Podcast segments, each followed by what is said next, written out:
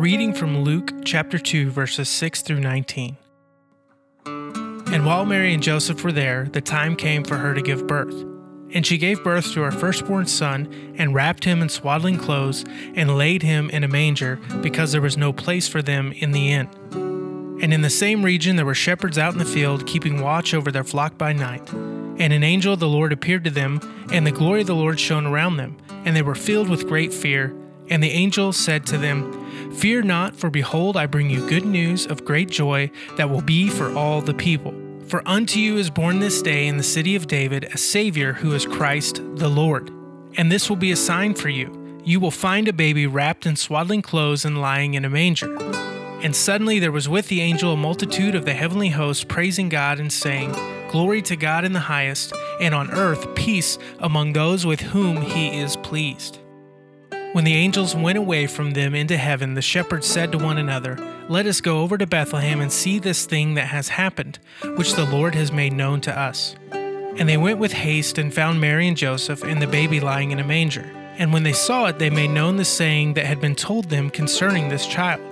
And all who heard it wondered at what the shepherds told them. But Mary treasured up these things, pondering them in her heart.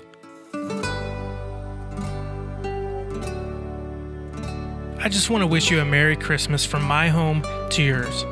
This year is unlike any other that I've ever faced, and I realize for many that this might be a difficult Christmas. Perhaps you are unable to visit family. Perhaps you are unwell. Maybe you don't know how you'll pay the bills this month.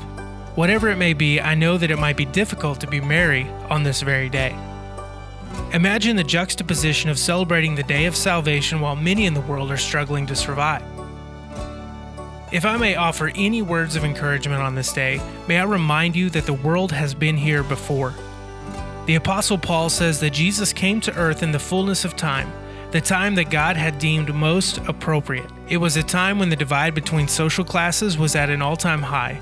Those in power took advantage of those of lesser means. The Roman government deemed itself the salvation of humanity. But in the brokenness, in all of the darkness, a light shone in a cave in Bethlehem. John, a disciple of Jesus, said it like this In him was life, and the life was the light of men. The light shines in the darkness, and the darkness has not overcome it. We are still living in a world full of darkness, but a light has come, and this light now rests in anyone who would believe that Jesus is Lord. Today, it is okay to laugh, it is okay to cry. On this day, it is okay to love, and it is okay to miss those who have gone. On this day, it is okay to hope it is okay to dream. Today, on Christmas, may I encourage you to take heart. Salvation has come, a light shines in the darkness, and the world will not overcome it. Let us pray.